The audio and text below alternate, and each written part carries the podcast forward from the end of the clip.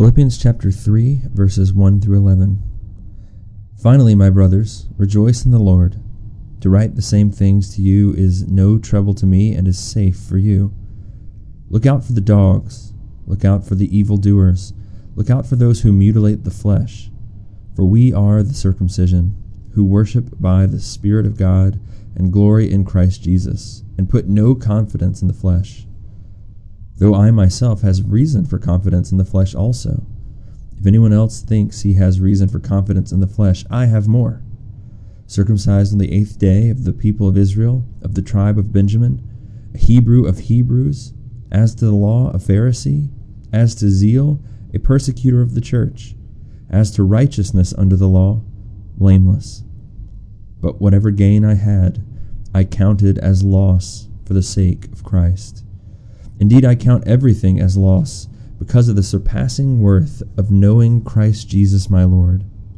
For his sake I have suffered the loss of all things and count them as rubbish, in order that I may gain Christ and be found in him, not having a righteousness of my own that comes from the law, but that which comes through faith in Christ, the righteousness from God that depends on faith, that I may know him and the power of his resurrection and may share his sufferings becoming like him in his death, that by any means possible I may attain to the resurrection of the dead. This is the word of the Lord. It was our first Valentine's Day together, and it was supposed to be perfect. A couple months out, I booked a reservation at a restaurant, and I bought two tickets to the Boston Opera House. And it was February 14th, 2006. And I was to take my seminary girlfriend at the time, Kendra, to uh, watch her favorite musical, Les Mis. On the morning of, I got up extra early to spend an extra time washing, uh, brushing up, taking a long shower. I made sure I smelled clean. I made sure my hair was spikier than usual. And before the days of the GPS, I had to make sure that I, I researched and wrote down all the directions from MapQuest to make sure I knew how to get us from the North Shore to the city of Boston and back. Now, if you've ever driven in the city of Boston without, without a GPS, you know that the streets have no rhyme or reason. You know that it's the craziest thing ever. It's just the most illogical, does not make any sense. Most streets are just squigglies. You know, they don't, they're not perpendicular, they're not parallel. Most streets are one way, and they change names without warning. And so we drive from here, there, everywhere, and back, and we started to run out of time. And maybe it's because I stopped to ask for directions four times, but for whatever reason, Kendra got the strange idea that maybe we were lost. And she started to get panicky. And when she starts to get panicky, I get panicky, and we start to get frustrated with each other. And by the time we got to the restaurant and our food came out, we were just having to scarf down our steak. We were rushing so late that Kendra had to literally run to the opera house in high heels. And when we got there, we were so exhausted and so annoyed with each other that we could hardly enjoy the musical for the first 20 minutes or so until we calmed down. The night was supposed to be magical. It was supposed to be perfect. I mean, all the boxes were checked off. I got her flowers. I got her chocolate. I even wrote her a nice card. I even had spiky hair. But instead of making her feel loved and cared for, I yelled at her, made her tense, and made her cry. I lost sight of what really mattered. Too often, we can lose sight of what really matters, can't we? I mean, we neglect our families, we sacrifice our own colleagues, we get our priorities all scrambled, and we really lose sight of what really matters and what's the point. In Philippians 3, we find that the Apostle Paul says that the, what matters most, what really counts, what's most important in our relationship with God and all that, all that necessary stuff, it's easy for us to get it all scrambled, to get it all mixed up, and to completely miss the point. Paul, who wrote the third of the New Testament, said he himself missed the point and got it all wrong. And if he can get it wrong, so can we. Because what matters to us is not always what matters to Jesus. What matters to us is not always what matters to Jesus. If you're not a Christian here this morning, I hope that you would be able to hear the essence of Christianity. That you'll be able to walk out of this room knowing what the heart of Christianity is. And even if you do not agree with it, I hope that you will find it to be very attractive. If you are here Christian this morning and you have embraced the person of Jesus, or rather been embraced by him, my desire is that you will leave here knowing that our faith is actually really good news. I hope to refocus us as a church and remind us why we're here in this place. So, this morning I've got two questions to ask us. First, what matters to us? And second, what matters to Jesus? What matters to us? What matters to Jesus? So, first, what matters to us? Now, most of us have been taught in one way or another that what matters most is what we contribute. It's our ability to contribute something to make sure we pull our own weight. Perhaps we grew up in a family where the most important thing, the mantra of the family, was that we all had to contribute something, that we all had to play a part, that we all had a part to play.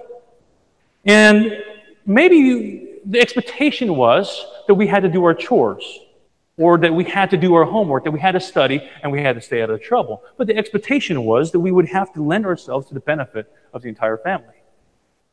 The expectation of life is that we are to bring something to the table to have to prove ourselves.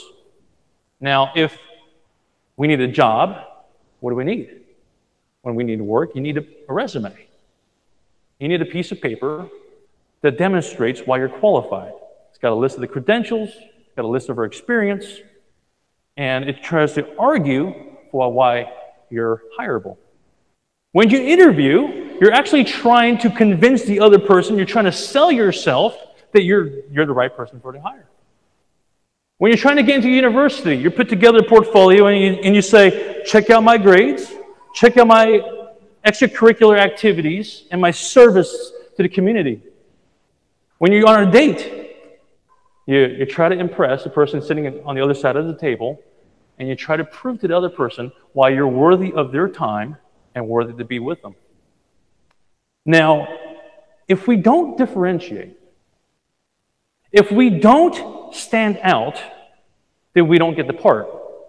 We don't make the grade, we don't make the team, we don't make the cut. But Paul would say that those very things we use to differentiate ourselves are those very things that can keep us from what is most important. Now, the Apostle Paul, in his day, there were a lot of false teachers. One of them were a group of people called the Judaizers. They were converts into Judaism, and, and they taught that the most important thing in a relationship with God is whether or not we are circumcised. Circumcision is a defining marker of whether we're in or we're out.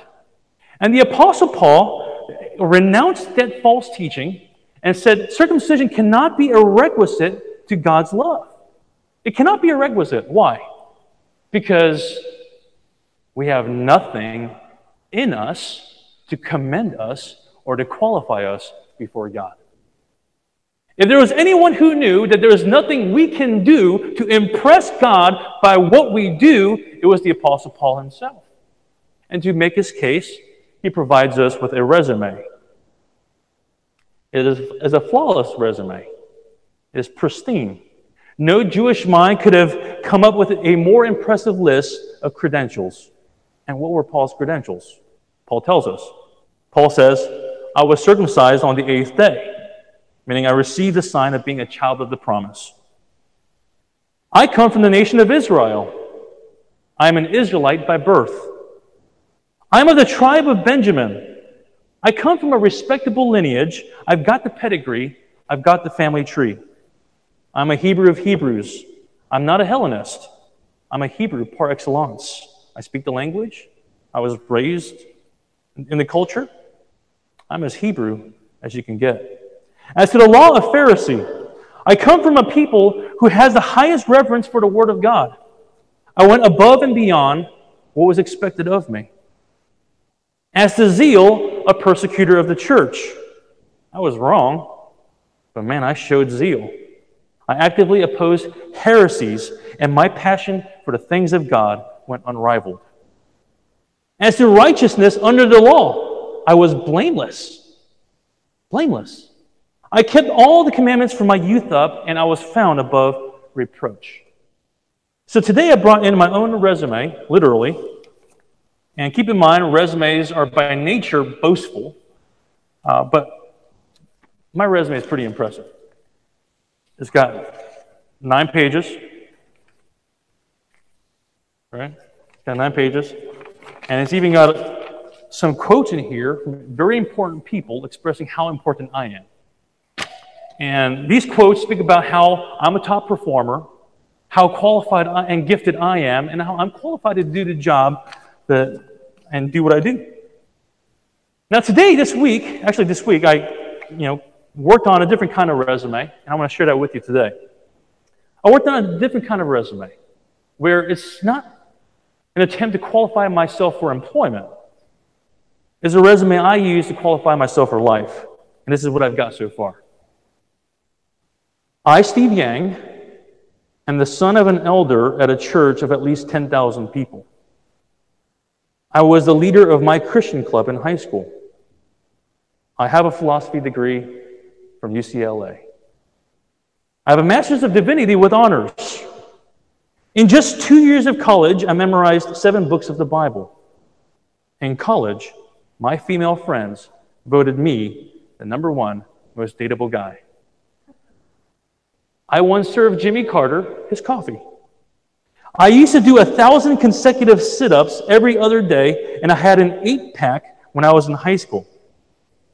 Now I just have one big pack. Manny knows this, but my kids think I'm funny. We spend so much energy trying to convince God, each other, and even ourselves that we're more impressive than we really are. And we're deeply insecure and terribly afraid of being found out. When I was a kid, I repeated the third grade. And it came with so much shame that my parents moved me to a different school just down the street. That way, nobody would have to know it was my second go around, and I'd be able to save face. During the school year, my father came into my room and he found me wasting time when I should have been studying. My father says, Dude, what are you doing? I just came out of your brother's room and your brother was studying like you're supposed to. And here you are wasting time. This is why you're failing school. From now on, I want you to be exactly like your brother. Do exactly as he does when he does it. When he studies, you study. When he plays, you play. When he eats, you eat. When he sleeps, you sleep. The message was clear that the only way I was going to be acceptable is if I was an academic. The message was clear. The only way I was going to be accepted and please my Father was if I was going to be exactly like Peter, exactly like my older brother. And that's what I did. I spent my life trying to be just like Peter, but only better. And the weight of having to outdo a high achiever is an enormous weight for anyone to carry. But I was determined to never get caught wasting time again. I was determined to never be embarrassed by being outperformed. And such fear drove this third grade repeat to be, the top of, to be at the top of his class. This same fear drove a wounded third grader or third, a wounded middle schooler, that same person, to pull many all nighters throughout middle school. Middle school. What was I doing?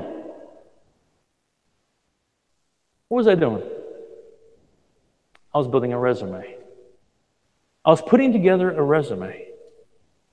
But the problem with a resume is that no matter what's on the piece of paper, no matter how impressive you want to portray yourself, no matter what kind of name we make for ourselves, we will always remain restless.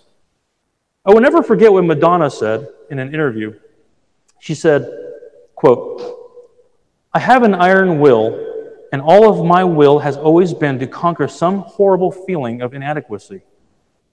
I push past one spell of it and discover myself as a special human being. And then I get to another stage, and I think I'm mediocre and uninteresting. Again and again. My drive in life is from this horrible fear of being mediocre. And that's always pushing me, pushing me. Because even though I've become somebody, I still have to prove I'm somebody. My struggle has never ended, and it probably never will. Now, I, I, admire Madonna's honesty. And perhaps in that one statement alone, Madonna was more honest than most of us would ever dare to be.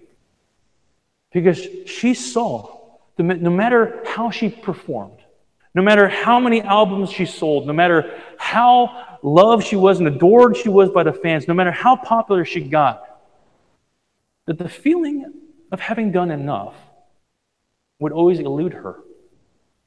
My struggle has never ended, and it probably never will. Now, we think what matters most is what we make of ourselves. But Christianity says that our value cannot come from within, it must come from the outside. Christianity says that our acceptability has nothing to do with our own credentials. It's got nothing to do with our own capabilities or our own suitability. This is why Christianity is so hard to digest and for, so hard for us to swallow, because it seems to insult our human dignity. C.S. Lewis said this The sort of love we need is not the sort we want. We want to be loved for our cleverness, beauty, generosity, fairness, usefulness. He goes on to say, It is very difficult to receive from others a love that does not depend on our own attraction. It is very difficult to receive from others a love that does not depend on our own attraction. End quote. Now, we insist on bringing something and so we miss out on everything. We insist on bringing something, and so we miss out on everything. Now, if that's what matters to us, to bring something of worth ourselves, to make something of ourselves, and we miss it, then what matters to Jesus? If we're missing it, then what matters to Him? What matters to Jesus? Now, if we call ourselves Christian, then at one point in time we have embraced the notion that we are utterly, by ourselves, by nature, utterly bankrupt. We are bankrupt. Maybe it was easier to accept and believe that at one point in time, but we believe that we are lost, we are hopeless, we are destitute. But we don't like remaining empty handed. We don't like remaining bankrupt. And so, despite having started with utter bankruptcy, we like to think that we've got change in our pockets. And we like to think that our acceptability before God depends on what we bring. We certainly act that way. We think that our acceptability before God depends on what we bring to the table. But Jesus does not want to relate with us in this way. Jesus does not want to relate with us on the basis of our resumes. Jesus does not want to relate with us on the basis of what we do for him, but rather on the basis of what he has done for us. And perhaps the way we're relating to Jesus is just completely sucking our enjoyment out of the whole Christian life. That Christianity somehow, maybe, is a bore, or that it has completely removed uh, the, the joy of why we follow Jesus. It, it leaves us without joy, leaves us without lasting change. We find very little satisfaction. Now, we get busy for God. It's very possible for us to do all sorts of spiritual stuff do all sorts of stuff for the church, do all stuff in our private life, in our devotional life. But if the way we're relating with Jesus leave our hearts stale, we're doing something wrong. Scott Sauls says this It is possible to be drawn to the Bible, theological study and discourse, and even to teaching, preaching, serving, and church, yet be disconnected relationally from Jesus. If we are seeking his kingdom but not seeking him, then we are missing the point entirely. End quote. As we collaborate and pray and are on mission for this community and this city, we must not lose sight of what exactly we're inviting others into a life in Christ. A life in Christ. And we started the Christian journey with utter dependence upon Jesus. And so we too must continue our journey with utter dependence upon Jesus. And as we move forward to the, the new year, as we make these plans, as we strategize, as we invite people in, we must not lose sight of what is most important. Because what matters most to Jesus is that we are connected with Him and His heart. Now, this week I really enjoyed putting together the resume, uh, in part because I kind of really wanted you guys to know I used to have an eight pack. And, you know, I think deep inside I kind of secret want to still hold on to it. But what about you?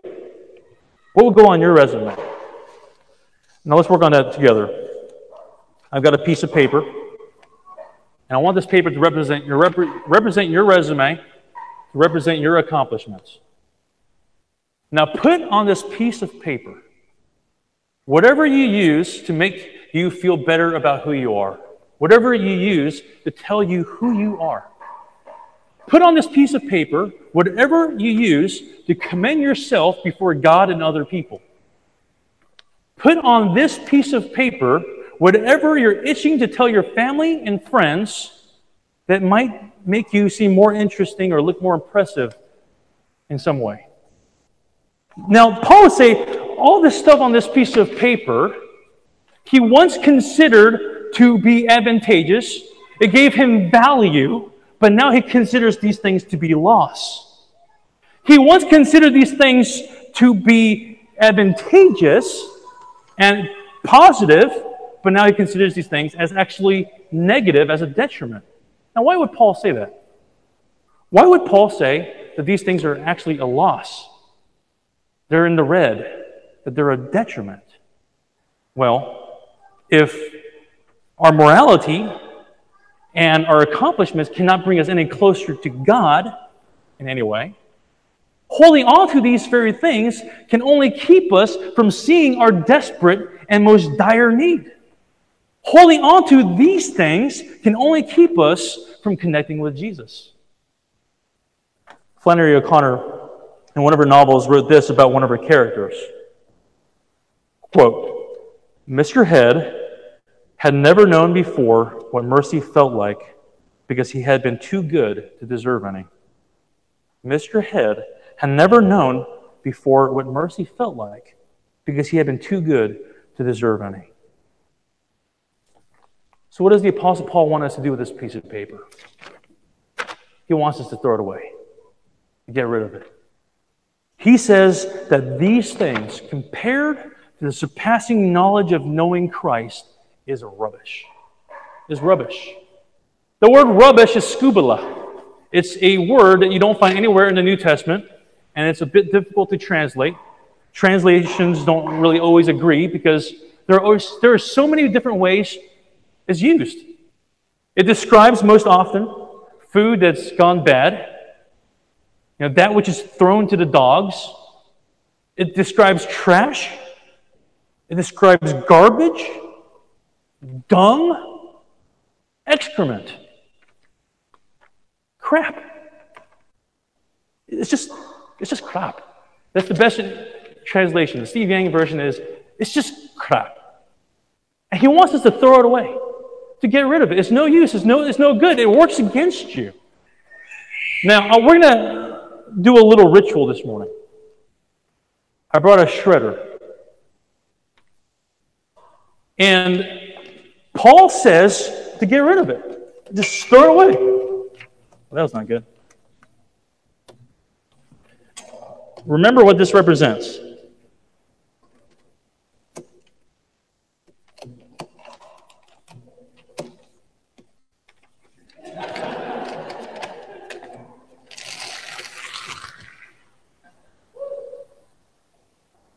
Now, if we really understood what we just did, if we knew what we just got rid of, that should have been very painful. That should have been a very painful experience because we worked hard for that. We worked hard for it. So, how do we give it up? We don't want to. So, how do we? Philippians 3, verse 7. But whatever gain I had, I counted as loss for the sake of Christ. Indeed, I count everything a loss because of the surpassing worth of knowing Christ Jesus, my Lord. For his sake, I've suffered the loss of all things and count them as rubbish, in order that I may gain Christ and be found in him, not having a righteousness of my own that comes from the law or my performance, but that which comes through faith in Christ, better translated, through the faithfulness of Christ, which comes through the faithfulness of Christ, the righteousness that comes from God and depends on faith. I can relate with God, I can relate to Him, not on the basis of my strength, but rather on the object of my strength. And my simple faith in the faithfulness of Jesus is enough to make me right with God. Paul says that we are found in Him. To be found in Him, to be found in Christ, means that we have been united with Him, that we have been made one with Him. And Paul actually has to make up new words. He comes up with a whole new vocabulary to describe this new reality that we have. And so he takes these Greek prepositions with, soon, and he compounds them with other words, other verbs that normally wouldn't go together. And so you'll hear him say stuff like, We have been crucified with Christ, Galatians 2. We have been buried with Christ, Romans 6. We have been raised with Christ. We have been seated with Christ in the heavenly places, Ephesians 2. We have been found in Him means that whatever is true of Jesus is now also true of me. Now, growing up, I collected baseball cards. Anyone have baseball cards at home? Everyone ever collected? Now, one of the things I loved with baseball cards, but even more cooler than baseball cards, was as a kid, I was fascinated by all these baseball card errors. You know, that there always seemed to be wrong with these baseball cards. Uh, they always had someone else's statistics on them or something. And one baseball card error, uh, one card company actually reversed the photo image of famous Hank Aaron so that he appeared to be left-handed batter as opposed to a right handed batter. Perhaps the most striking error in the history of baseball cards is that of Anaheim Angels Aurelio Rodriguez. Aurelio Rodriguez. On the back of his card, you had his statistics, you had his batting average. But on the front of his card, you had a picture of the team's 14 year old bat boy. So it was Rodriguez's statistics on the back, but on the front, it was the picture of a little kid. And could you imagine working hard all season long and all your work, all your efforts, all your RBIs, and all your home runs is attributed to a 14 year old bad boy? That stinks. But imagine if you're the bat boy. You're thinking, dude, that's the coolest thing ever! Because instead of having statistics of how many bats you've picked up or how many towels you handed out. You've got RBIs. You've got home runs. That's a picture of what Paul's talking about. Because the entirety of Jesus' life, every scene, every instance of his life was lived vicariously in our place. From his birth to his baptism to his steadfastness in resisting temptation in the wilderness, from his willingness to endure hunger, thirst, fatigue, betrayal, to his obedience on the cross. All of it, every moment, was lived so that we would get all the credit. So that we would have his flawless batting average so that we would receive his perfect resume. When Christ lived, I lived. When Christ died, I died. You know what that means for me? That means I don't have to find my identity in trying to be like my older brother or try to outdo him.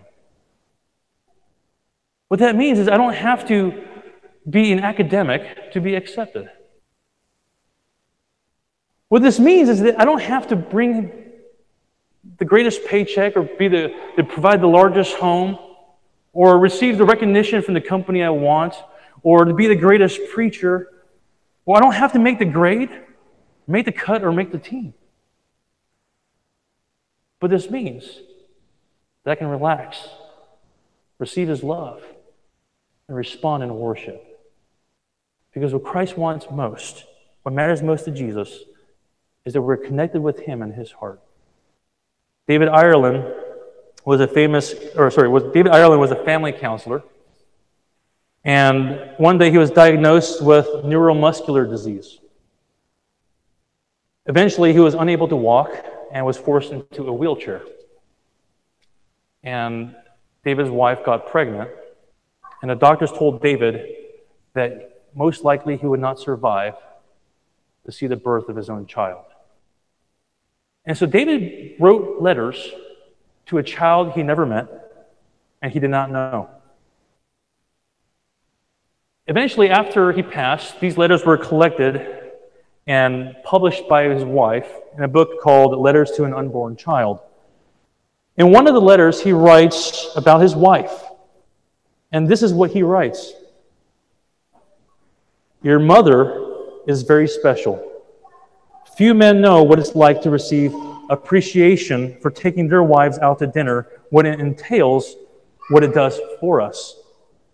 It means she has to dress me, shave me, brush my teeth, comb my hair, wheel me out of the house and down the steps, open the garage and put me in the car, take the pedals off the chair, stand me up, sit me in the seat of the car, twist me around so that I'm comfortable fold the wheelchair, put it in the car, go around to the other side of the car, start it up, back it out, get out of the car, pull the garage door down, get back into the car, and drive off to the restaurant.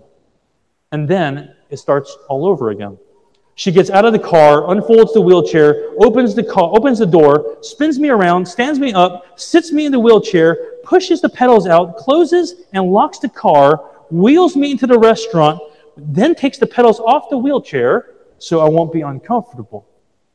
We sit down to have dinner, and she feeds me throughout the entire meal. And when it's over, she pays the bill, pushes the wheelchair out to the, to the car again, and reverses the same routine. And when it's all over, finished. Real, with real warmth, she'll say, Honey, Thank you for taking me out to dinner. I never quite know what to answer. We naturally resist our helpless estate. But the embrace just how little we contribute frees us. It frees us to receive His love and to experience the warmth of His embrace. He never tires to love us. He never tires to give us all the credit. Because what matters to Jesus is that we are connected with Him and His heart. Let me pray for us.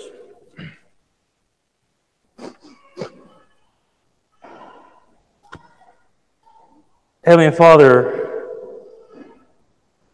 none of, the, none of this matters if it does not connect us to you. And only you can make our dead hearts come to life. Only you, Holy Spirit, can whisper the voice of our Heavenly Father that's able to dissolve our fears. Only you, Lord Jesus, can touch us in a way that can make an impact for us. When we hear all these lies, all these things that we're supposed to do, all these expectations we put on ourselves or that are put on us, Lord, you know our striving, you know our fears. You know our insecurities. We ask that, Lord, you would speak to us and make Jesus so beautiful.